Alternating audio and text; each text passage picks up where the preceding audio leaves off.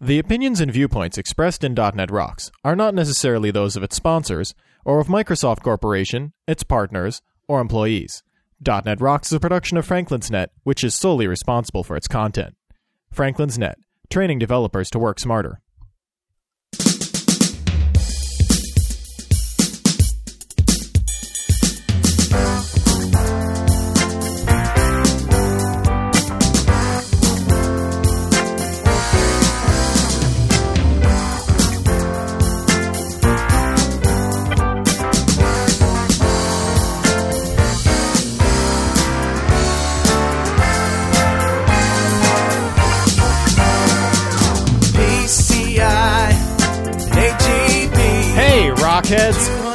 Your Jeff Maciolik's Hair Fan Club magazine and listen up. It's time for another stellar episode of .NET Rocks, the internet audio talk show for .NET developers with Carl Franklin and Rory Blyth. This is Jeff Maciolik, here to announce show number 94 with guest Bernard Wong, recorded live Friday, December 17th, 2004. .NET Rocks is brought to you by Franklin's Net, training developers to work smarter and now offering hands-on VBNet, ASP.NET, and C Sharp classes. Online at www.franklins.net. Support is also provided by Code Magazine, Microsoft Technologies in-depth for IT managers and developers. Online at www.code-magazine.com. And now, the man who can't believe Rory is still sick, must be the funky microphone, Carl Franklin. Yes, and out there in a state of congestion, it's my friend and partner Rory Blyth. How are you doing, man? I'm good. You know, got a little bit of a lingering disease, but I'm good. You know, good. That's good. You had a you had an uh, informative and busy week talking to people out there in Microsoft land. Yep. Uh, went to uh, Tacoma for Monday night and Tuesday, and then I headed up to Seattle. And then during the day in Seattle, I met with some uh, Microsofties, and then I met with my boss. And then on Thursday, I did a talk up in Seattle, and I got home late last night. And then I passed out from exhaustion, and then I woke up today, even though I didn't want to, but I felt obligated to because it was morning, and I thought this is what you do. And then uh, I'm still tired. Oh well, what else has been happening? Other than, you know, you're What I hear else you're getting over your happening? cold. Um, I don't know what's been happening. I guess uh, I've been I've been working a lot. I've been on the road a lot, and I've been getting over my disease. And I'm looking forward now to a few weeks of not being on the road, so that I can get caught up with little things like paying my rent, you know, Yeah. and um, and paying other things and all that kind of stuff. I canceled my health insurance today, and that was What? really hard because they wouldn't acknowledge that I had a health insurance policy with them. Oh, I had to get transferred around between like five different departments before I managed to get this company to even admit that I was receiving health coverage from them. And then, and then when they asked me why I was leaving, I just said because I want to, and they didn't think that that was a very good reason. So we had to kind of you know argue about that for a little while. I'm like, what the hell is going on here? You know? I hear that happens Does- when systems are written in Java, basically. yeah, but it was it was pretty messed up. Yeah. But yeah, so aside from that, you know, that's life, and things have been good. So what's up with you? Well, I've been teaching a class. You know, it's the same kind of stuff. I'm may- maybe getting a little boring hearing about our weeks every every week, but you know, not much else. Uh, one really exciting thing happened to me this week, though, is that I finished. Well, not finished, but I got working stably an application that we're using for uh, right now, actually, for your voice over IP that we're using with Mondays. Um, a big improvement from the last one that we used, the last version, and I'm just having a lot of fun writing code and um, it's it's you know system code, lots of threads and processes and interactions and and UI and really cool stuff and in audio, and I love it. Anyway, uh, Rory, I have some email. We have some mail. We got Okay, read it. yeah, okay. I will then. Oh, by the way, by the way, before I read that, I got um I got an email today from Jay Rocks. You know Jay Rocks. He he was the- Yeah. Okay. Yeah. yeah, yeah, we know Jay Rocks. We did a show with him. And um, he says the following.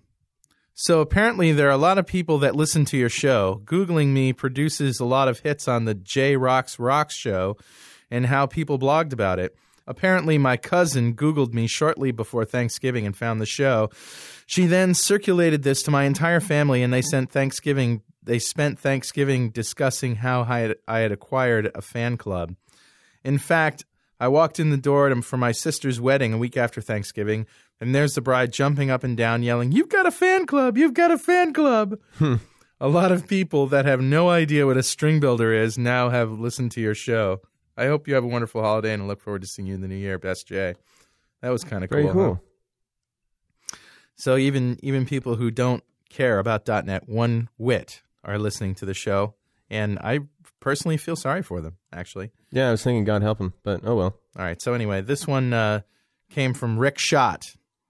Uh, Shall I read all his credentials? SCJP, MCAD.net, MCDBA from Microfibers Incorporated. He says, Dear Carl, Rory, and crew, I am a fairly new .NET developer coming from Java to C Sharp, and I just started listening to your show. I must say that I'm very impressed with the level of expertise that you bring to the show. I learn something new every time I tune in, and by tune in, I mean download and listen in the car on my commute every day. It's so nice to listen to something that is not only funny, but a great asset technically to all .NET Rocks listeners. And it's even better, by the way. This is me just commenting when the stuff that you learn is actually funny. Uh, I firmly believe your show makes me and all other listeners better developers. So Franklin's Net's motto is right on. You guys are truly training developers to work smarter. I would let, and I didn't pay him to say that. I would love to say that having some .NET swag would give me some ammo for the technical debates with my coworkers or make me feel much cooler than them. But the truth is, I am my poor company's only developer, so I probably just boost my inner geekhood and replace some of this old Java stuff I have laying around. Thanks and keep up the good work, Rick Shot. Rick, we will send you some swag, and maybe we'll send him some wearable swag because that was such a nice letter. How about a hoodie? Should we send him a hoodie, Rory? Okay. All right, Rick. Sure. Yeah, Like the Unabomber. like the Unabomber hoodie. You got to get the glasses, you know. Keep your the di- diary in Klingon. And Rick, Of we course, want I bet half the people who listen to the show already keep their diaries in Klingon, so that's probably not tough. True. In fact, I just had some good gagh this afternoon. So, What the hell is gagh? all right, you're not a Star Trekker, Jeff. What's No, gagh? but what is it? I want to know. You don't have to keep me out of the loop. Jeff? You tell him. Jeff doesn't know either. I think it might be chocolate. No, it's not chocolate. It's like a worm dish. It's a delicacy. It's I a can't Klingon- remember. I, I used to know what Klingon for chocolate is, but I, I don't anymore. So All right, I'm really, really disappointed in both you guys. This is just getting weird. Let's move. All right, okay. anyway, so anyway, Bernard is listening on the with his phone muted, going, "What the hell am I doing here, man?" All right, well, this came in from somebody who asked to keep his identity secret. So his name is Bob Dennis, and he lives at four. No, I'm sorry, I'm just kidding. Uh, yes, and I don't know why, but he said, "Please do not read my real name on the air," and it's not Bob Dennis. Anyway, all I'll say is he's from Canada.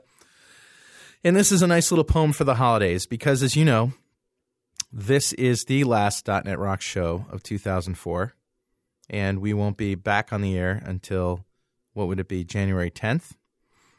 So uh, of here's a nice- 2005. of 2005. So here's a nice little holiday poem to wrap it up. Twas the night before deadline, and I have no idea where this came from except by mail. I, he may have written it. I don't know.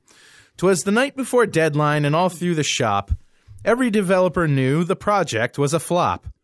How could they not know? The signs were all there. The JRE changed three times. That's okay. We don't care. Then out of the blue, coming from afar, a new environment appears. The CLR. A standard. It's fast. Can we make the switch? We knew in a moment it would not be a bitch. The more we did, the faster we built. We shouted, Thank God this is great, with no guilt. And so, shelving the crap, we delivered a good build. It was faster, better, and wouldn't be killed. Down to the client we went with a leap and a bound. We hate that other shit. Look at this new language we found. They hmm. spoke not a word, but agreed it was cool. What were we doing before? Wasting time like a fool. I got to work setting it up. Wow, that was quick. I'm in and out fast instead of looking like a dick. But we heard them exclaim as we locked down the site, You Java guys are fired. Be out by tonight. Isn't that sweet? All right, well, thanks, anonymous guy. Uh, one more, and then we'll get to Bernard. Dear Carl, Rory, and the gang. Uh, uh, I'm sorry, two more. I have just recently discovered your program, and I have become utterly addicted, like crack. In my opinion, .NET Rocks is the crack of .NET programming. I just can't get enough of it. Uh, I just think that it is fantastic that I can actually hear all the authors that I've been reading over the years and put the sound of their voice to what I have read. It is really great to hear your interviews of the rock stars of programming. The reason that I am writing to you tonight is for help in answering a question I can't find a whole lot of information on. I was hired by a small private software company to create a web service for an existing application.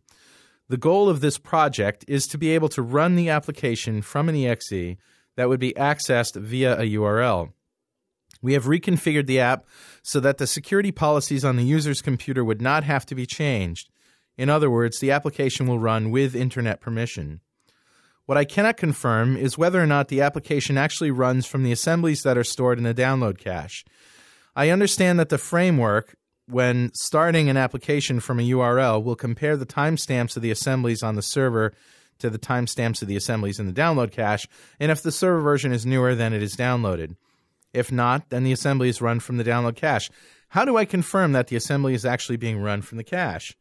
When I examine the IIS logs, there appears to be many trips to the server for each of the assemblies. Are they actually being downloaded or just timestamp checked? I don't know. Greg Austin. Greg, well, first of all, I can tell you it's not the framework that's doing this, it's the browser. The browser mechanism uh, is already set up to cache files that it downloads and to uh, send the versions of those files along in the HTTP headers. And then the server will only send new files if uh, if there are new versions on the server. So it has nothing to do with the framework, as I understand it. And a very easy way to check to see what version you're running is just to simply expose a method that returns your version, and uh, you know that'll be fifty bucks. uh, Greg, there you go. Greg, we're going to send you a uh, .NET Rocks mug just for being a cool guy. I was listening to the latest. This is another one, by the way, from James Rowe Smith. Last one. Uh, unless Rory has anything to add to that last. No. All right. I was listening to the latest .NET Rock show on Windows Server, where they talked about 64-bit Windows and addressable memory was discussed. It was said that 32-bit Windows can address 4 gigs of memory, now that's 2 to the 32 divided by 1024 divided by 1024 divided by 1024, which equals 4. But they said that 64 bit Windows can address a 16 terabyte address space. However, when I do the same calculation as above, I get this 2 to the 64 divided by uh, 1024 to the 6 equals 16. That's not terabytes, that's exabytes.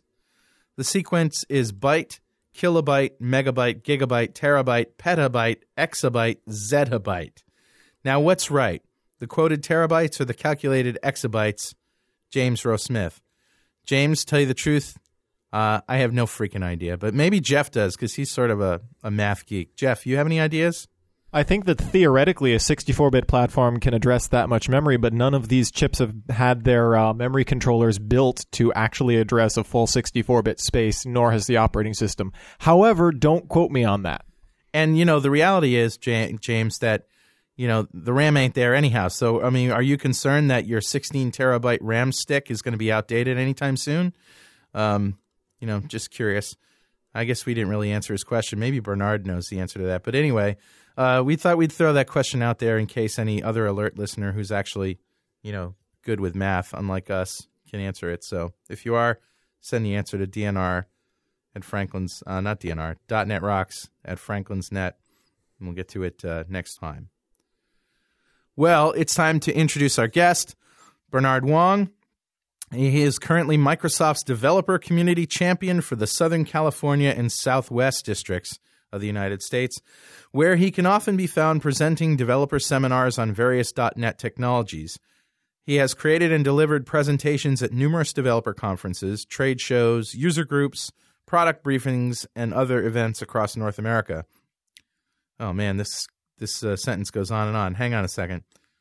He has created and delivered presentations at numerous developer conferences, trade shows, user groups, product briefings, and other events across North America, Europe, and Asia during his career with the company. Prior to joining Microsoft, Bernard worked as a consulting engineer, programmer, and general music industry lackey, a role which he hopes to return to someday. In his spare time, he can be found programming a wide array of synthesizers and other electronic music instruments, both virtual and classic, Always a pleasure to talk to Mr. Bernard Wong. How are you, man? I'm all right. Are you scared? No, I'm just wondering what the heck is going on over there. He's listening to this show going, I thought this was a tech show, man.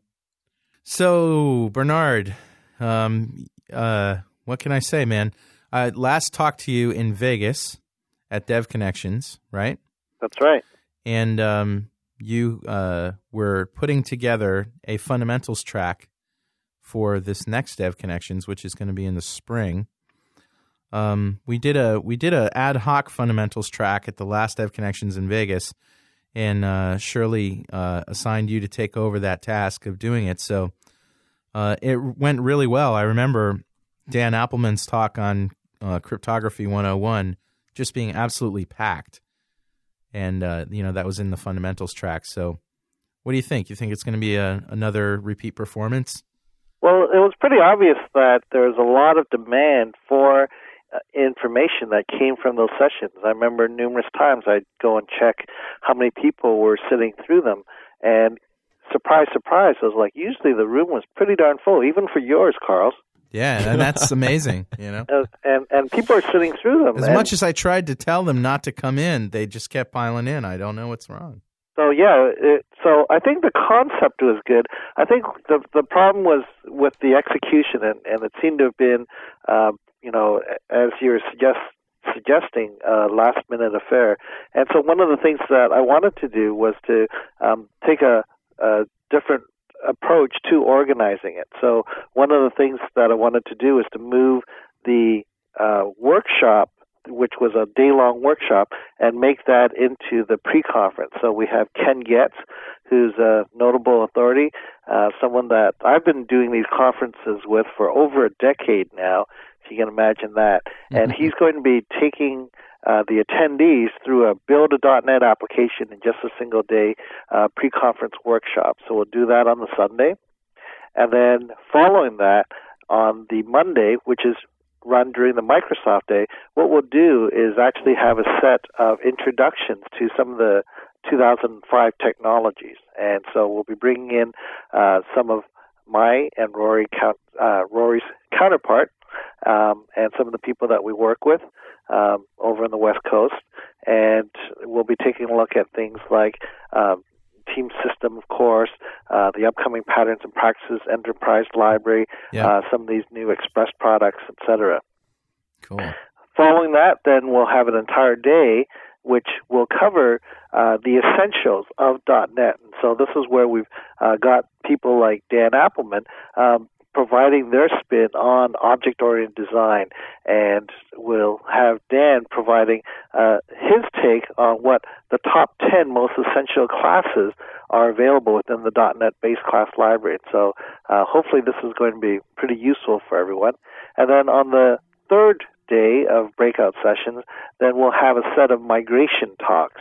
And so we'll have uh, sessions that are specifically catered towards people who might be Visual Basic 6.0 developers that want to move over to C Sharp or perhaps um, they're ASP.NET Classic or ASP Classic developers who now want to start building ASP.NET web applications. And then lastly, if that's not enough for all of these uh, fundamentals tracks attendees, then we'll have a post-conference workshop that will be presented by uh, Michele Leroux Bustamante and Brian Noyes, and they'll go into some of the advanced concepts and uh, uh, practices that um, are going to be good for people to actually get out into the real world uh, building .NET applications. So what's uh we- it sounds like it sounds like you're covering a lot of stuff that they're also talking about in the conference. I guess is the idea being a fundamentals track that you know they, they take things a little bit slower and explain things more uh, for for the newcomers or Yeah, essentially it's it's not intended to be like a hold your hand type of thing, but essentially it's uh, intended for people who might have been too busy, might have been preoccupied, perhaps their company um, wasn't uh, yet prepared to take a look at .NET, and now with what's coming in uh, Visual Studio 2005 and the 2.0 .NET framework, um, they're now ready to start uh, to take a look at that, and this will be a great means by which they can invest five days and get quickly caught up with everything that they'll need to know. yeah, that's great. It's a great idea, and you know, I thought it w- I thought it was well executed. In Vegas. I don't know what you think, but I thought it was well executed. But it certainly sounds like you're expanding, um, you know, the topics a lot to cover uh, more technologies than we were. I mean, we were pretty focused on, you know, fundamental programming stuff within the .NET frame, within you know the languages and, and that kind of stuff. And you're you know expanding it to include team services and and all sorts of great stuff. So it's actually there's actually going to be a lot broader range of content. It sounds like, which is good. Yeah, it's been a really interesting exercise. Um, I know that you're an old pro at this, but up until now, I've only ever had to worry about my own sessions. Yeah. I've never had to think of it in terms of, you know, if I was an attendee or a potential attendee, Right. uh, what what would it be that would interest me, um, you know, for that particular market segment? Yeah. So it's interesting to put myself into their shoes and then start to think of what it is that would be interesting as topics. And the really fun part was to select whom would be the best speakers uh, in the world to be able to present those particular topics. And so Yeah. that that was really interesting. That is cool. So what what happened at Dev Connections other than that? I mean, I saw you only in the speakers lounge that one day. What else were you doing there? Um, essentially, I, along with some of the uh, developer evangelists that I work on the West Coast with here, uh, we uh, presented the .NET, um, uh, you know, all of the, you know, groundwork uh, fundamentals of .NET in the day, and we did that on, on the Monday. That all of the rest of the Microsoft presenters were all uh, touting the 2005 technology. So Mhm. kind of disappointing in that, you know, uh, obviously when you're going against you know such popular um, sessions that you know you're going to be you know having everyone be you know rushing off to those other sessions instead. Yeah. So y- whereas you know, programming that full day um, activity against all of these uh, 2005 talks, uh, you know, I think proved to be too much of a distraction. Um, you know, I, I thought that what we managed to do in terms of, uh, you know, grabbing a chunk of the attendees, the overall number of attendees, and hanging on to most of them throughout the entire day was a Yeah. pretty good ac- accomplishment. Cool. Um, of course, coming out of that uh, with this new assignment to organize the fundamentals track, uh, you know, this was something that pretty much preoccupied me. So I, Right. I, I was planning on catching a lot more sessions than I actually got around to, and, and so this was why I spent most of the time, um, you know, speaking with uh, some of the uh, other. Uh, uh, great speakers that were there in Las Vegas and trying to find from them uh, what they thought would be interesting to do for the next time in uh, Yeah. Orlando in March. yeah. Did uh, did you get an, an, uh, a chance to interact with any of the attendees at all? Yeah, well, they, there there were a couple of times uh, where there were panel situations that were set up, uh, especially on that last uh, day of the show. Yeah, that was Uh, fun. once once it devolved so that I was the, the last Microsoft person standing uh, in the conference, then uh, it, you know it was, it was my turn to start fielding all of the questions from people. Right. And and you were the one that was doing all the running around, right? Yeah, it's basically they had a room that was the size of a football field, and Rory and I and Rory and I were uh, walking around with microphones, and uh, only one of them worked essentially. So we were like, you know, people would you know raise their hand in one corner of the room, and then somebody in the other corner of the room would raise their hand, and me, you know, let's watch the fat guy run from one end of the room to the other. Okay, here we go. You know, come on, Carl. Everybody's waiting for me, so. I felt a little it, bit it like was Phil easy though once you know. started ignoring those people, right? Because when I realized how much walking I was going to have to do, I just sat down in one area and I just let people sitting around me ask questions. Yeah, And I would I would volunteer them if they didn't have anything to say anyway, and it was a lot easier that way, a lot Right. less walking. That's the service oriented, you know, businessman in me, you know, wanting Wow. to please people, I guess that that keeps me from doing that. I, I didn't even notice that Rory was still in the room then. so uh what what are people what were people saying at Dev Connections? Were you uh you know, were you were you talking it, it's one one thing that always, you know, kind of surprises me, and and and I start to realize that perhaps it shouldn't. But you know, just over and over again, you, you get the same uh, questions, and and it's you know sort of like the soft pitches, right? Yeah. And and you know, I, I don't know whether they're you know trying to throw these same questions in, in just the vain hope that you know all of a sudden they're going to get the one scoop where you know the Microsoft person says something you know different than all the other Microsoft people through all of the other times Right. um, have answered those exact same questions. It's like a test, right? A trial. Yeah, it's just sort of like you know, it's like of of all of the things that might be interesting to open up for discussion, then uh, we just keep getting the same ones, and I'm sure uh, even for you, Carl uh, and Rory, you must get these as well. Well, yeah, sure. Uh, I get I get a lot of questions all the time, and a lot of them I can't tell you how many times I've answered.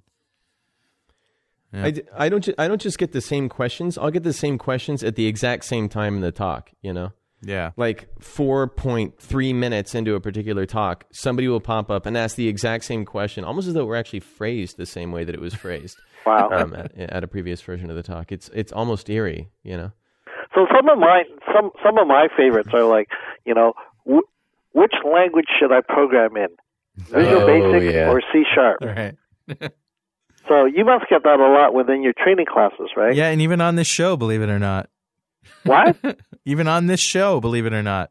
well, it, you mean there's an opportunity for people to, to phone in and ask questions here? Absolutely. People send email. I mean, you, They're you- asking questions in the chat room right now, or at least they've asked a couple. Yeah. And, Yeah. and and so some of them are asking like which, which language is better, Visual Basic or C well, all I'm saying is that we've had this talk, you know, probably three or four times since we started the show, maybe even more than that, since we started .NET Rocks with different guests and with different people.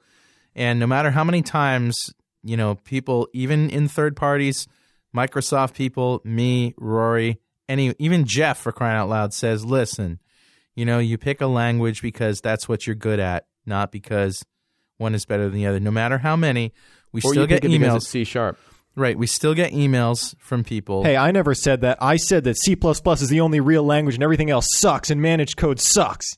Get for in the, the, back room, script kiddie. You don't know anything. God. Well, anyway, I still get emails saying, you know, Carl, we we bit the bullet and moved to C sharp, and you know, our all of all of our VB6 developers got retrained in C sharp because we think VB's going away or whatever they think. If Yeah. you're curious, Bernard, um, just your little comment there has started a language war in the chat room. oh no, Because it, it, does, no. it doesn't matter. It doesn't matter what you're talking about. and You know That's this, right. right. It doesn't That's matter right. what you're talking about. Like Bernard, the the object oriented programming module that we're doing for Right. MSDN events right now. Okay. I have had the question so many times, even though it has nothing to do with the talk. So, okay, I get how to do objects, but should I do them with C sharp instead? I'm like, that's not the point of the talk. yeah. Uh, but of course I say yes. But, you know, I mean, that's not the point of the talk. Now, now, now one one thing that I'd like to bring up is, is that as as amazing as it is that people bring up the same questions over and over again, what amazes me is when you get variations in those answers, right? Oh yeah, And- sure.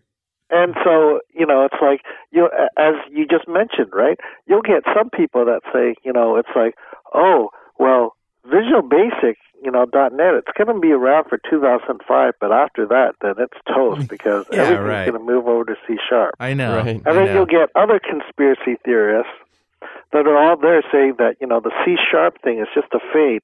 This is all just a way to get, you know, people secretly over from Java over into Visual Basic Right. um, step by step. And it's just amazing that, you know, it, it's like, you know, if, if I asked you, you know, it's like, who killed uh, JFK? What sort of answer would I get? Right. Exactly. Uh, you know, and everybody's got to have their cause and you know their fight and their hero, and there you go. End of story. But anyway, what other kinds of uh, questions? I mean, you, you wouldn't necessarily call that a stupid question, just a question that you've heard and answered to death. But uh, do you get any other kind of inane questions that you just can't answer? Before we move on, l- let me let me bring up another point for discussion, and and that is one that we were just you know verging on uh, amidst all of that uh, you know explosion of discussion right there, and and that was really what the you know personal emotional favorites or attachments that we have for languages, and this is where uh, uh, you know as I say it's like it's a it's particularly interesting. It it almost it starts off being an inane question that you're tired of, but you know through these variations in responses, then it does work its way into interesting paths. So, as an example, uh, this came up recently when I had dinner with a, a good friend of mine, Rocky Lhotka, who's Yeah. uh, you know an author, uh, one of the typical conference speakers that you run into everywhere. He's a rock star. yeah. You know, yeah, he's one of the proclaimed or self-proclaimed software legends, as the case may be. And one of the things that you know we were talking about over dinner was, uh, you know, the subject of languages.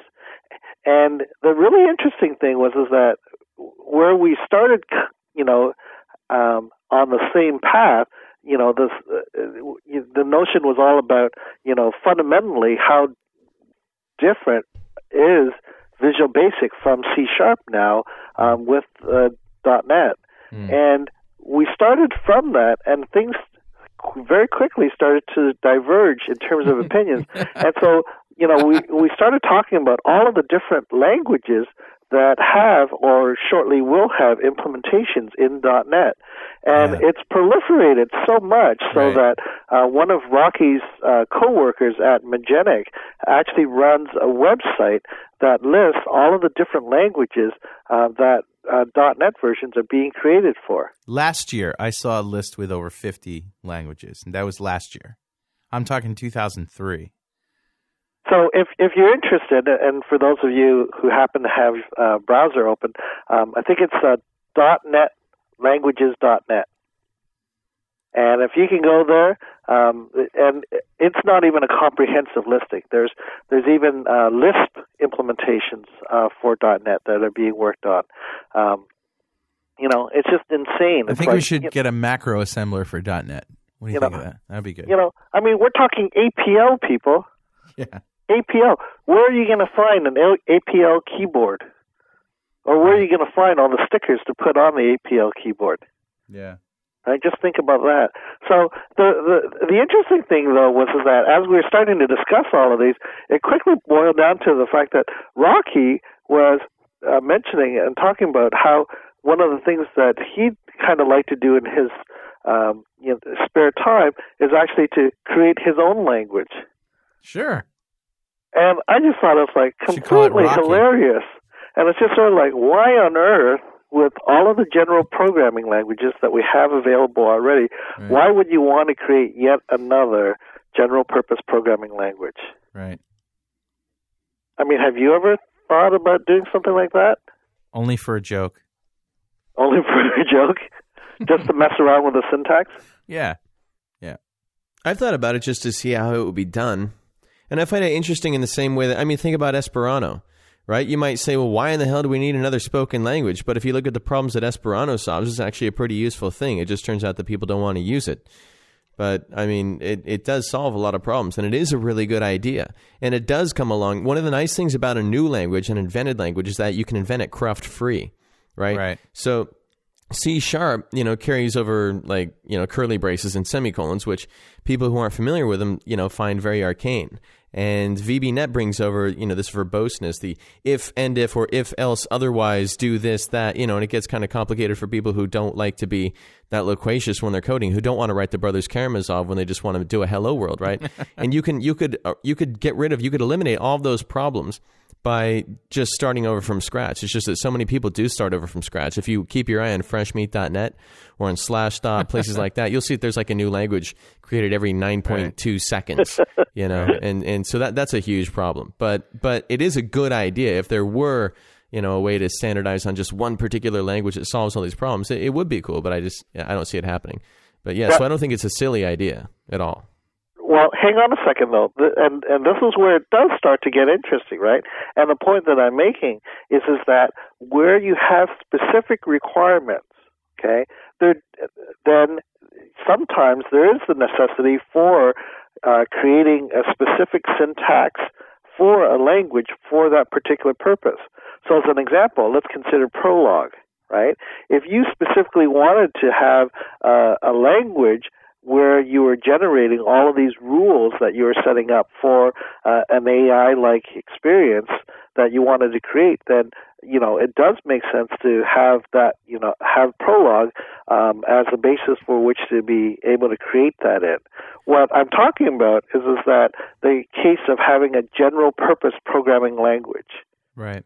Sure. I was just going to say that that is exactly what I was arguing about. I wasn't talking about a specific application to solve, you know, like Prolog where you're dealing with expert systems and things like that. I'm not talking about that at all. I am talking about a general purpose programming language in the same way that Esperanto is a general purpose, you know, spoken language. So please continue. Okay. so what what I started to realize is that, uh, or what my pet theory is, is that it's all a matter of you know having a boutique language, right? Yeah. So just as you know, one of the things that I like to that I like to see, um, you know, my personal pet things is that um, I like uh, distortion boxes, right? These are devices, you know, that's going to change a, a, you know, the tonality of an instrument into something else. And what I like is is that you know, while there are certain you know large manufacturers that you know deliver ninety percent of um, you know what the market wants, then there are all these individual boutique manufacturers working in their basements uh, that generate uh, you know, their own specific boutique distortion pedal devices. And, you know, once a year they have a congregation uh, down in Anaheim. And so that, you know, in the basement of the Anaheim Convention Center, you can meet all of these uh, boutique pedal manufacturers. And that's kind of cool. And there's a real geek factor to that. Wait, do you consider Electro-Harmonix to be boutique or to be mainstream? Uh, Main Street? What the hell was that Wait, all wait, about? wait, wait, wait. Sorry, keep I have, going. I have, I have a real question for you here, Bernard. Because Okay. are you saying it's just cool for a geek thing, or do you, would you like to see boutique language sort of esotericness introduced into business programming? Because I would argue totally against that. No, I, I'm just saying that for me, what I see this as being is, is that it's a matter of the expression of, um, you know, the, the, the ego factor Right. of, you know, creating your own language. You right? wouldn't necessarily want to check in code in your own language that somebody else is going to have to maintain, though. Absolutely not. Yeah. Right. And that's that's what I'm saying is, Yeah. is that when you know th- there's even a book out there. Um, and it was kind of interesting because when I wrote all of this up, I had that person contact me up, and and uh, I'll read I'll read you something of, of what he wrote. But um, I had this in as part of as one of my blog entries, and I said, you know, it's like it's gotten to the point where you know I think it's an Apress book where the person has actually gone ahead and written uh, a book that describes for people how to go about creating um, their own .NET language and compiler.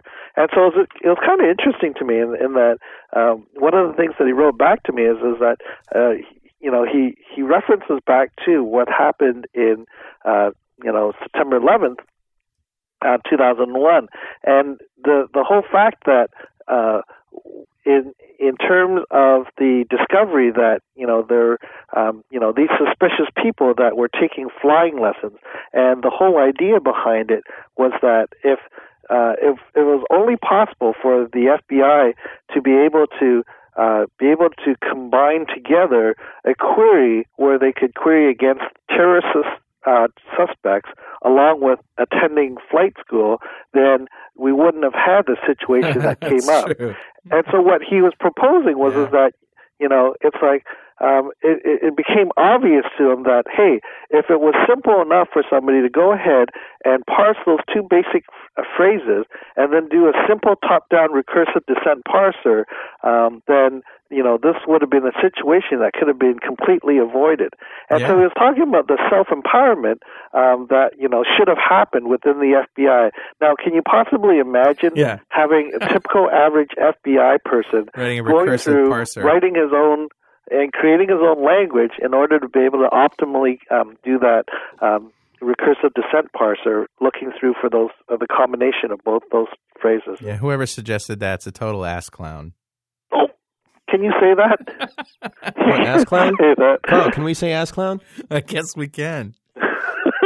I, I, I just for the record, Bernard Wong did not say that of the person that wrote that in, but um, thanks very much for that. Well, somebody had to say something. I mean, come on.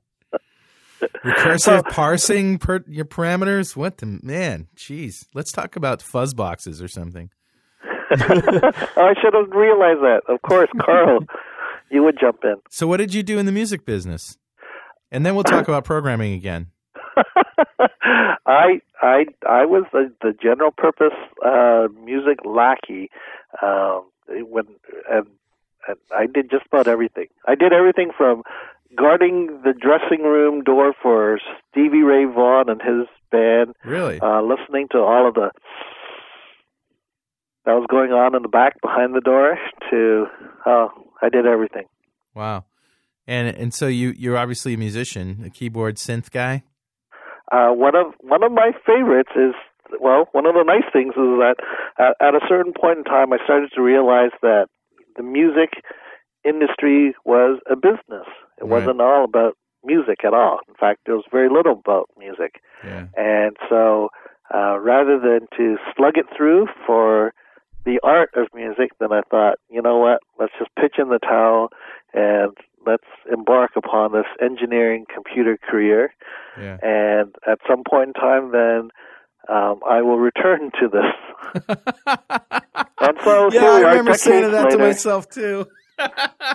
decades later, I, I, I I now have, you know, friends who are CEOs of huge record labels with millions and millions of dollars and millions of hours of artist back catalog. And whenever I, you know, start to pitch ideas to him, uh, it's kind of interesting. Then I'll get these, you know, responses back. It's like, "Come work for me," and it's like, and I'm gnashing my teeth at it. So. Mm. Um, Wow. So that's that's the music career uh, that never was or never came to fruition. I guess. I really, I really, at some point decided that it was kind of pointless. Uh, you know, the stuff that I like is never in style, and and you know probably never will be again. And and you know what? Who wants to be a freaking John Bon Jovi for crying out loud? I don't. So you know, and there's the probably great thing is, in is that now I have the ability to uh, go and and uh, around and, and it's it's like programming, but it's programming for a different purpose, yeah. um, which I really find appealing and, and of interest. And what purpose would that be? Just for Um, fun? Uh, you know, that's just you know the ability to Whatever. You know, have you ever have you ever written a chunk of code and, and just really appreciated the pristine quality of that code? Yeah, Rory's using it now. As a matter of fact. Is he? Yeah. so, you know, to my mind, it's like one of the things. Uh, do Do you remember this uh, uh, set of function libraries um, known as C-Worthy? C-Worthy. No. Yeah, this goes back to the old DOS days. Yep. I was there. I just didn't write in C. Okay, so so in back in the old days, um, you know, one of the most common user interface environments uh, uh, was uh, actually a set of routines that was created by this company, and, and they were known as C-Worthy. So if you actually go back to say the Novell NetWare environment, this is the 2.1x days, and all of those administration menus and screens Oh. that they had. Freaking bindery nightmares. Ah. all of that. So all of that user interface was created with C-Worthy. Huh. And the great thing about it was is that you know here was the, the commonality of the user interface, you know the keystrokes that were available, the menuing system. So essentially, it was providing some of the things that uh, you know Windows was providing, um, you know concurrently. The really great thing was is that C-Worthy was also available in source code form, and the real beauty of it was is that when you could actually take a look at the uh, source code underlying all of that, it was just an incredible, pristine uh, expression that was placed into the code underlying it, and and you know that's that's the sort of uh, experience that that I'm trying to reference here. Yeah, it's sort of the zen of uh, programming. Absolutely. That, uh, here's another question for you. Now, you work for Microsoft, but to look at you, you don't really look like uh, your typical Microsofty, and you definitely carry yourself um, differently than you know. You, not much into corporate culture, and so you really have some great uh, perspectives on what happens at Microsoft. What's it like to like, you know, sit inside? I mean, you've been in meetings with the big guys, right? Oh yeah. In code reviews and things like that. Absolutely. What's it like being in a in a meeting with Bill Gates and Steve Ballmer and and being Bernard Wong too? I mean, that's got to be kind of fun. Um, it, it can be. I mean, certainly you want to be able to tone down your personality. uh, so that it's it's about what you're there to be talking about, rather than you know what Bernard's you know peculiar peccadillos might happen to be. Um, so you know that's something. uh, You know that's just a, a totally different aspect of it. I mean, what oftentimes what you want to do is to avoid uh, attention. You want to be able to get your point made, but you don't want to unnecessarily draw attention towards yourself. So, hey, Rory, you're listening to this? Yeah. yeah, Yeah, I, I understood what you know what the target was of some of this talk. Yeah, okay. it was not lost on me. The subtlety was not lost on me. Yea, though I may be a loud, boisterous, and you know sometimes just sort of unruly chap, I, uh, I I do understand. I can feel the slight little rub and the jab and the slow twisting Hey, I of don't the work tiny there. little knife in my side. I don't work there. You know, I'm just, you know, for your benefit, I wanted to make sure you could hear him, you know. Hear him? What you mean, like audio wise? Yeah, I can hear him. Okay, let's get on with the talk. What were you saying, Bernard? Something really interesting. I, actually, I, I was gonna, I was going to do a sidetrack. Uh, and w- one of the rumors that I heard was is that didn't you accost um, uh, Steve Ballmer once and, and publicly ask, you know, whether he was like a greedy bastard or something like that, almost in those terms. I do believe that this would have been the telephone game. I never stopped Steve and asked him if he was a greedy bastard. I did at the XML DevCon get, in, get into, uh, or not the XML DevCon, but at the MVP Summit in April, get into an argument with him about uh, some stuff. But I'm pretty sure that we all signed NDAs, and I don't remember if I'm allowed to talk about that or not. No, I don't think so. Yeah. Okay, so. so the answer is no. That's just an evil, pernicious rumor. Um, would you mind telling me where you heard about that, Bernard? I actually do not know. Ah, I can't remember. It was just I cannot recall it this time. to, to be honest, though, it was it was along the lines of I can't believe that Microsoft hired him. You know, and then and then somebody went into the you know the story about what what you said at this you know at this public conference or whatever. Yeah, um, yeah. I, So I said uh, it nothing wa- of the I don't think it was Carl. It wasn't you, was no, it, Carl? No, You didn't tell me that. no. I would, I would have. Not, somebody else. But- I, I am a Rory cheerleader. I would never have said, "Why should you have hired him?" I actually Okay. think. I actually Although a lot of people inside the company did say that they were like, "We can't hire this guy. Why would he? Why would we hire this guy?" And I knew that would be the case, right? Yeah. When I was doing the interviews, I thought there's going to be some opposition, and rightly so. If I were inside of Microsoft, I would be opposed to hiring me as well, just from the appearance, right? So I can't blame them. Oh well. from I- the appearance. I think you're going to rise. Well, yeah, to the from the appearance. man. I'm not really how I act on the show or how I write on my blog. I'm actually a very nice guy, and that doesn't really come across, right? So somebody who only knows me through the show or through the blog is going to say, "Wow, we can't hire that thing." That's actually very true. Very, very true. Well, I, I, I, I can't comment. It, it's just the the way it was described to me. It didn't sound like you were that nice when you were asking him those questions about why he felt he should be obligated to retain all those billions of dollars, and and you know why he wasn't agreeing greedy No, that's- bastard or something. That, Wow, that doesn't yeah. sound um, like Rory. I said, I said, I said, no such thing. I said absolutely no such thing. I would actually be interested to speak with anybody who feels. I that remember had what said you told me thing. about the MVP summit, and that definitely wasn't it. No, you you Yeah. uh, you you asked him a question that was a legitimate, totally a legitimate question, and Yeah. um, and you argued with him about it, but you didn't attack him. No, And Rob Windsor out in the chat room says what Rory said at the MVP summit was pretty tame. So Yeah. yeah. Ah, okay. So, uh, I gee, I I so almost we were forgot my- talking we were talking about being in a in a code review or uh, Right. with with the guys. So it, it's kind of interesting because, as as I said, what you want to do is you want to, you know, deliver the information that you know is required of you, but you want to sort of fly under the radar screen, and it almost gets into a gallows humor sort of scenario. um, one of the uh, things that I did was uh, a, a competitive review. So these competitive reviews are organized uh, roughly in, in December, and so essentially, you know, all of the top executives in this, you know, large meeting room. And so for each of our, Microsoft's major competitors, you're supposed to prepare the materials, the backgrounds. So, you know, where, what are the strengths? What are the weaknesses? What are the pluses, the minuses? Where are we in terms of our product strategies vis-a-vis uh, these competitors? And uh, you know what the dangerous situations might be uh, that we critically need to be aware of. So the funny thing is, is that I was part of this small team, so there were probably about six of us that were uh, working on the content that would be presented during the course of uh, the half day or full day that it was. And it was interesting because at a certain point, as we got really close to having all of our presentation materials put together, then we started to uh, take a look closely and see where it was that you know we would you know boggle, uh, you know, get all bogged down and start to go seriously down a rat hole.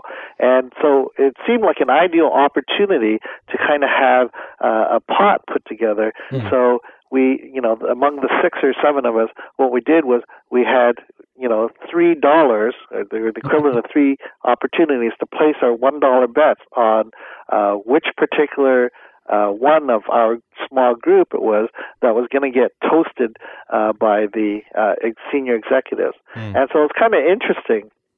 Uh, because it was like, you know, of course, you don't want to be the person that gets, you know, torn apart by the executives, and but at the same time, you kind of want to win the bet, right? and so it, it, it was it was kind of grim humor, and and the thing was was that what you wanted to do is to try to get everyone to bet on you as being the person that gets you know seriously roasted. Yeah. Uh, you know, and but at the same token, uh, you wanted to make sure that if you know things did boil down and, and the focus happened to be on you, that you'd be able to have the answers to be able to get yourself out of that situation right. as well. So right. it's kind of interesting. And uh, the the the interesting thing was is that I did end up winning the pot among uh, the group of us. Wow and and I managed to select the the one area that they happened to have like really roasted the uh, the particular individual. Yeah. Um, but yeah, it it does get very interesting.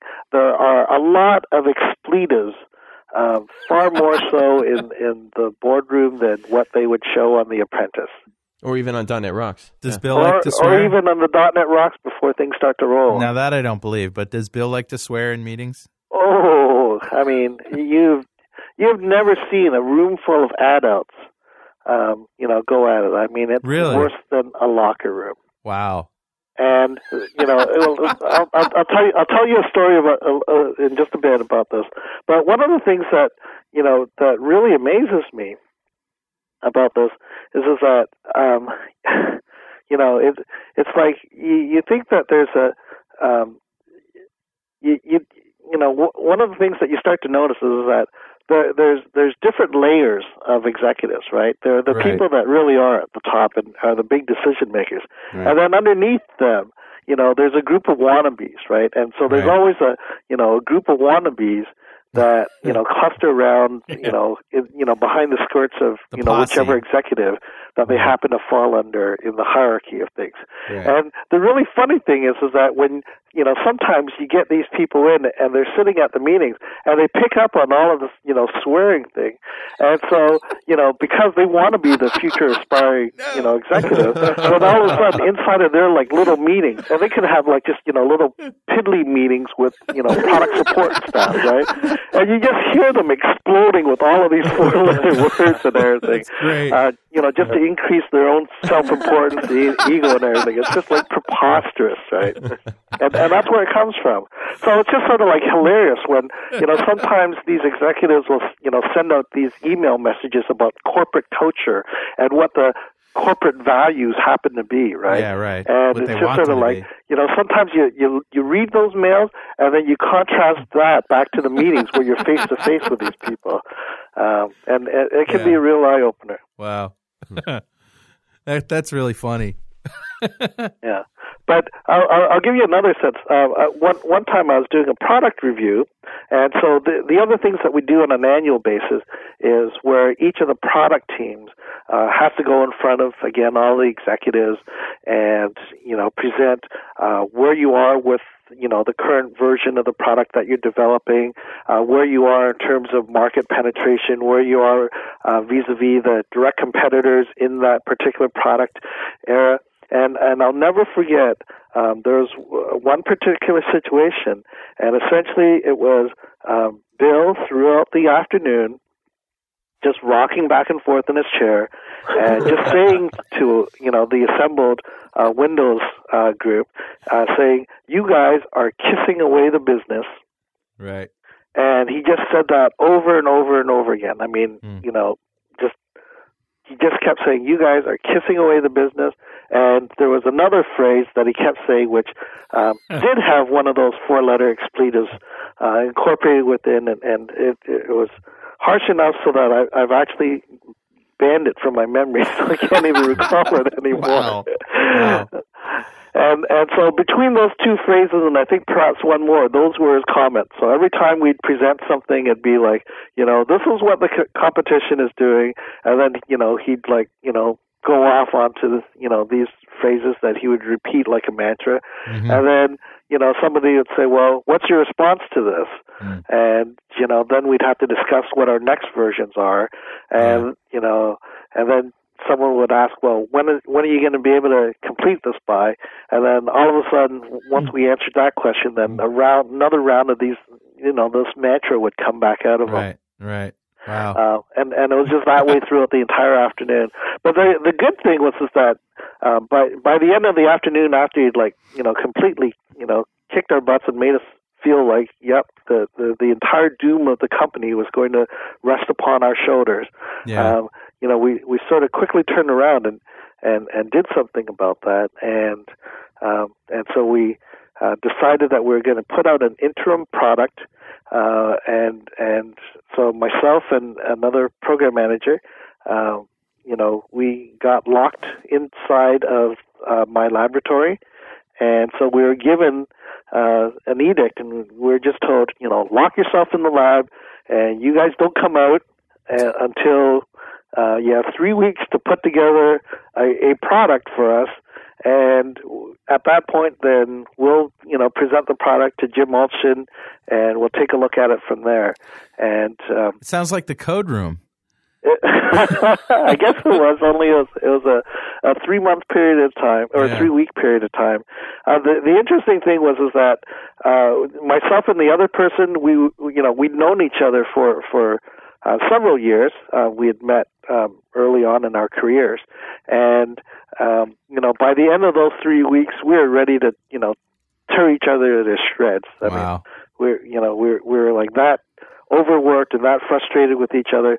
But the the good thing is is that you know we've come out out out of that experience. We've come out as you know I, I think we're probably each other's best friends uh, inside of the company, and uh, the product we uh, completed in in three weeks. And the really interesting thing is, is that, um, uh, and, and I'll, I'll bring up another story with us later on. But you know, one of the, one of the delights that I have in terms of my career is just you know watching uh, Jim Allchin as he's you know taking a look at what we had built and just giggling to himself, right? Just giggling to himself, enjoy at what you know he was seeing, and and, and you know, uh, you know, I talk Yeah. about a, a lot about you know what the executives are like uh, behind you know uh, Yeah. closed doors, and Yeah. and you know that's that's one of the memories that um, I'll never forget. Just, Hey, hey, hey, Bernard. Yep. Do you want to do you want to take uh, kind of a uh, provocative question from the chat room? Um, sure. Um, you want to tell us what you think about, um, or what MS thinks about Oracle getting PeopleSoft? Um, that's that's like one of those softballs, right? And so, um, you know, I mean, it's you know, okay, here's There you Oracle, and you know, they got the company that they were chasing after. Um, so, uh, you know, I don't, I don't think it requires any comment. You know, and and, and this, you know, Precision answer, Bernard. No. no, yeah, no comment on that one. the, the the the interesting and, and this kind of gets back to what we're talking about as, as in terms of those softball questions that people always lob at you, thinking that suddenly you know you you're going to give them some sort uh, you know some radically different answer than everyone else, and that's sort of like the you know what I consider to be the armchair uh, CEO syndrome, right? Armchair CEO syndrome? armchair CEO syndrome. Armchair CEO. Like people who think they know what to do better than Bill or Oh, absolutely. I mean, you must know. You, you must have these kind of discussions with people. All I the mean, time. You know, you you get these people, and, and it's sort of like you know you meeting up with you know your college pals or whatever. I'm not totally not into sports, so um, I can only you All know right, man. You and me. look at this. But You and me, man. We're band geeks, man. You know, The jocks, right? you know, it's like you, you can just imagine having all this, you know, the varsity jock crowd, and they're all like, you know, well, if I was the quarterback in that third down and 85 yards to go situation, you know, I would never have thrown it. I would have ran it, you know, or you know, passed it on to the next guy to run it. Right. And so rather than, you know, that scenario in, in the sports world, what you always get are the people that, well, if I was in charge of Foxborough, the way that I would make it into a massive success, right? And, and, and you, you know, it's just they a- boil everything down to one answer. They boil everything down to one simple answer. 42. W- w- And what is your answer, Rory? Oh, 42 for how we 42, should feel about that stuff? Yeah. I don't know. It's 42. Come on. The I answer don't is know. 42. Yeah. I want to get. I don't know. I guess my instinct is to give an answer like good or bad, um, or okay. That's I interesting. guess I feel you know okay. And the, the the most interesting thing is is that from what I find is that everybody has their own specific opinion, and oftentimes this is where it'll tie back. Isn't that crazy how people have their own opinions, Bernard? It, it's not crazy that people have their own opinions, but what is hilarious is the fact that you know it's like they all have this overwhelming desire to play armchair CEO. it's Yeah. kind of Right. like talk shows. if I you were know? Steve Ballmer, you know, and, and maybe that's what led to your questions. You know, it's like, Steve, what are you doing with all those billions of dollars? Do you deserve those billions of dollars? Why don't you? Those weren't my questions. God damn it! those weren't. Oh well, that's that's the way that was it was it was told to me. So maybe it's gone through those permutations. The telephone game, as we call it. Yes. Okay. So, um, so as I was saying though, the the interesting thing is is that you have all of these people, and it's like you know, well, if it was up to them, this is how they would, uh, you know, design Visual Studio so that it would, you know, make C sharp, or this is the means by which we can make, you know, manage C plus plus the you know programming language of the masses, right? Yeah. This is this is what we should have you know given to all of those FBI agents in Arizona, and that would have alleviated you know nine eleven. right. It, it reminds me of like stoner conversations, you know, where they're kind of sitting around and and uh, everybody's kind of looped, and somebody just says, "Man, like, what if TV watched us, man? you know." I, uh, well, I, I I'm not going to head down that, That, path. that would be But- awesome, man. I'm not going to head down that path. But what what's amazing to me is when I have people who you know I think very highly of as developers, as architects. They seem like totally sane, reasonable, logical people. And I've gotten into conversations with them where suddenly, you know, it's gotten down into one of those emotional um, you know, quandaries, right? And suddenly it's like, you know, well, why can't I buy a computer without Windows pre-installed on it? Right. You know, and it's just sort of like it's like we're, you know, their fundamental liberties are at stake here. Um, yeah. you know, Like and, they're and not going to be able to go to Walmart and get soap for 99 cents anymore. Yeah, you know, I mean, it, uh, you know, literally during the time of the DOJ trials, I mean, I'd be, great. you know, probably like the rest, you know, everybody else in the industry, I'd be reading the transcripts of what would be, you know, said, right? And the overwhelming impression that I had was, you know, it's like on on the one hand, it was kind of cool. I mean, there's there's always a positive and a negative side to it, right? It's sort of like, you know, that. um you know, so like that that gallows humor uh, game, uh, you know, the lottery pot that that we're talking about, Yeah. and it was just it was you know on the one hand be kind of cool because you'd hear people testifying and and some of the things that were said and and then you'd be there and it's like oh wait a sec. Hey I remember that, that you know I was at that meeting. Hey that was kind of cool right? And then on the other hand you know there comes a time when suddenly it's like you know you get this you know email from who- whomever in LCA and suddenly it's like you have to like turn over all of you know the archived email in you know the folders that you have you know between such and such a month and such and such a year and month. Yeah. and then it's like it's a whole other ball game and then you're just wondering it's like you know gee what if somebody sent me a personal or private email and, and you know i didn't happen to delete it and you know it's stuck in there. And it's like what on earth you know uh you know intern or somebody might be you know looking through all of this stuff Somebody wants to know what the future of MSDN is, and I don't know what that means. Is there is the, I don't is either. the future of MSDN question. in question or something, or or Are we it- getting rid of it? Was it an open question? I don't know. What what is the future of MSDN? uh, it, it's similar to I'll, I'll answer less precisely um, it, it's the same future as visual basic All right. Next question. uh, Randy Given, what did you mean by that? Actually, what did i what i mean by that no, no, no. I'm asking the guy in the chat room.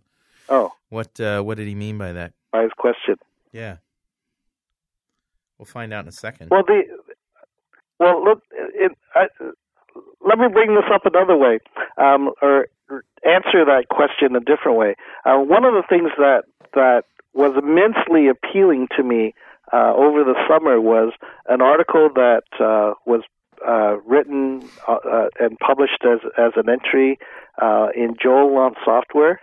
right. Um, Joel are you familiar with that? Sure. And so in this fact, uh, Rory brought it up on the show. Actually, really, the what, article. you what did talked about. What was Rory's take on it? Oh, wait, uh, on which on which one? Uh, this this is an article that uh, was published in Joel on Software. Yeah. How Microsoft lost the API war, Oh, right, yeah, yeah, yeah. and uh, so what was your take on it, Rory?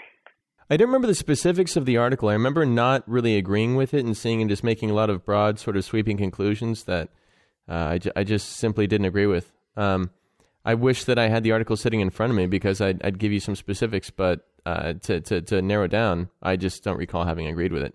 So um, this this was uh, written and, and publicized uh, during the summer. So it was before Rory uh, became an employee. Right. So it, it it very quickly generated a whole firestorm of emails, and it was really surprising. It was yet another case where you know, in this case, it happened to be some of my coworkers. Um, so some of our teammates, Rory, um, who normally you would think are reasonable, rational, logical, sensible people, and you know, it was uh, pretty incredible that they would read this, or uh, I presume that they read it. Maybe they only read the first few paragraphs, and then they would comment it, upon it as being, you know, you know, masterly insightful, and you know, y- you know, spellbinding. And what you know, and I actually took the time to read through, you know, all of its, I think, twenty thousand word length. Um, Hmm. And I'm kind of suspicious that some of those people that were jumping on the bandwagon of this uh, article, you know, perhaps didn't read through it all. But Yeah. it, essentially, the the take on it was is that you know, first, you know, I thought, you know, here's this guy who's obviously intelligent. He's you know, obviously able to, uh, you know, write very articulately. And what I really questioned was the motives behind which he was writing this. And, it, you know, if for any of you who happen to have read it, you know, it started off with a, you know, real attention grabbing title, How Microsoft Lost the API War.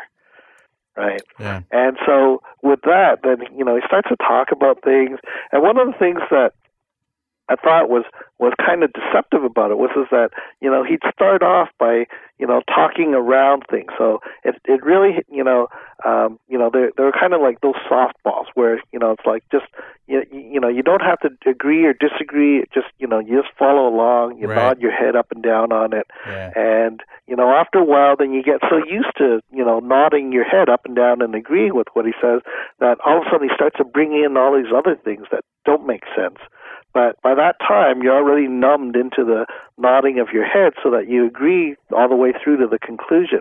And it was kind of interesting in that um, you know what he basically talked about was how there are these two opposing opposite diametrically uh, you know opposing forces inside of Microsoft. And one of these he happened to you know call this Raymond Chen camp. Okay? Mhm. so this is at one extreme is Raymond Chen and and I won't get go into Raymond quite yet and then on the other side of the um, uh, of the uh, diametric corner uh, would be the forces that he is assigned to MSDN magazine. Yeah. All right. And So you know, he he talks about these two camps, and then he says, you know, hey, the great thing about Ray, you know Raymond Chen is is that you know here's this guy who's trying to pre- you know do everything that he can to uh, preserve backwards compatibility. So you know, inside of the operating systems, if he finds that there are these old programs that don't run correctly because of programming mistakes that these third parties made, then what the what Raymond will do Raymond and his team will do is actually to put in these shims into the operating system Right. so that they find them and you know they say and they correct them Yeah. so that there's specific code that checks and Yeah. says you know hey if you're trying to run this you know DOS application and you you know do a you know DOS 61H call um, you know then you know change that over into 51H call Right. instead Actually, Jeff Richter, when he was on the show, talked about some some of those that are in Windows still that target specific applications, and I think that's what you're talking about, right? Yeah, if you're running absolutely. if you're running Space Wars version 2.9, you know, and you're loading it up, and you get yeah, exactly. Yeah, um, you know that is something that we do to this day. You know, wherever we find that there are incompatibilities with software, I mean, first of all, we try and contact those uh, manufacturers, and you know, we offer them, tell them exactly what it is that's broken in their application. But um, you know, if you know, sometimes you know they don't care about those applications because they're like several years old. You know, they're not going to issue an update for it, and even if they did, how are how are you going to get those updates to those tens of millions of users that may have Yeah, them? yeah, So in that case, what we do is we specifically have checks inside the operating system, uh, you know, to detect when those uh, applications start up, yeah. uh, to invoke this uh, um, shim code that's in there. Now, so that's that's the one extreme, and so Joel, you know, extols uh, the Raymond Chen side of the camp, and then on the other side of the camp, he brings in the you know the authors of MSDN magazine articles. Yeah. And as you're probably familiar, Carl, y- you likely know that the majority of the writers, you know, for MSDN magazine are not even Microsoft employees, right. right? I mean, it's like, yeah, the you know main editor is now a Microsoft employee, uh, but the authors of those articles. And the magazine are. isn't a Microsoft magazine either. It's a it's a partner. It is. company. It's a CMP magazine. Right. And so, I mean, the, you know, we, we work with them, but it's a very uh, arm's length uh, Right. operation um, from Microsoft. And the the times when there are articles that have a byline that is a Microsoft employee, well, sometimes I can tell you those articles aren't even written by those employees, but Yeah. they're you know actually ghostwritten by you know third parties. Yeah. Hey, listen, uh, we're just about out of time, Bernard. Do you have any last minute uh, calls to action or, or announcements or things that you want to tell people to do? Besides, obviously, go to msdnevents.com. Oh man, you're cutting me off already. Yeah, it's only an hour show, man. All right. Uh, although you know, we, you should uh, you should come on Mondays and hang out with us there because uh, some of your your great stories and, and philosophical positions might be actually really fun to make fun of. Okay. Actually, can can I can, can can I wrap up on on this whole Raymond Chen thing? Well, sure.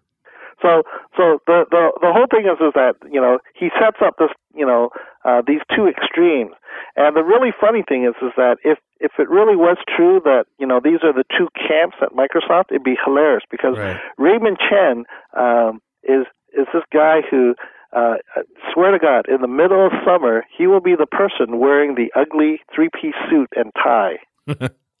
okay, and you know, it's like I don't know of any Raymond Chen camp. I mean, there's there's not a group of people that follow along behind Raymond Chen, uh, wanting to be Raymond Chen. Okay. Right? I mean, it's like honestly, goodness, it's like if you walked into um, Yeah. you know, into the cafeteria that you know is over in Building 26 or used to be over in 26. Right. You'd see everybody else in T-shirts. It's a and, camp of uh, one, is you know, what you're cut off shorts and everything. And then when Raymond Chen walks into the cafeteria, you'll know who he is. Yeah. Okay. Right. So you're So- saying it's a camp of one. So I'm just saying that it's it's it's it's kind of interesting that you know Right. this person has you know this uh, you know concocted you know imagination of what he thinks is you know this war of opposing forces at Microsoft that don't really Right. exist.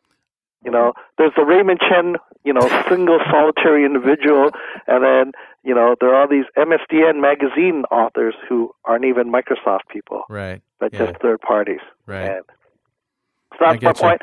Um, the only other wrap up is, is that if uh, people are interested, uh, I publish a whole lot of listings about what's going on in Southern California and uh, some of the things that go on in the Southwest District, and they can find out about those from the MSDN Flash that gets published every other week. If you're not a subscriber, you can go to msdn.microsoft.com slash flash and sign up for that uh, biweekly newsletter that goes out on email.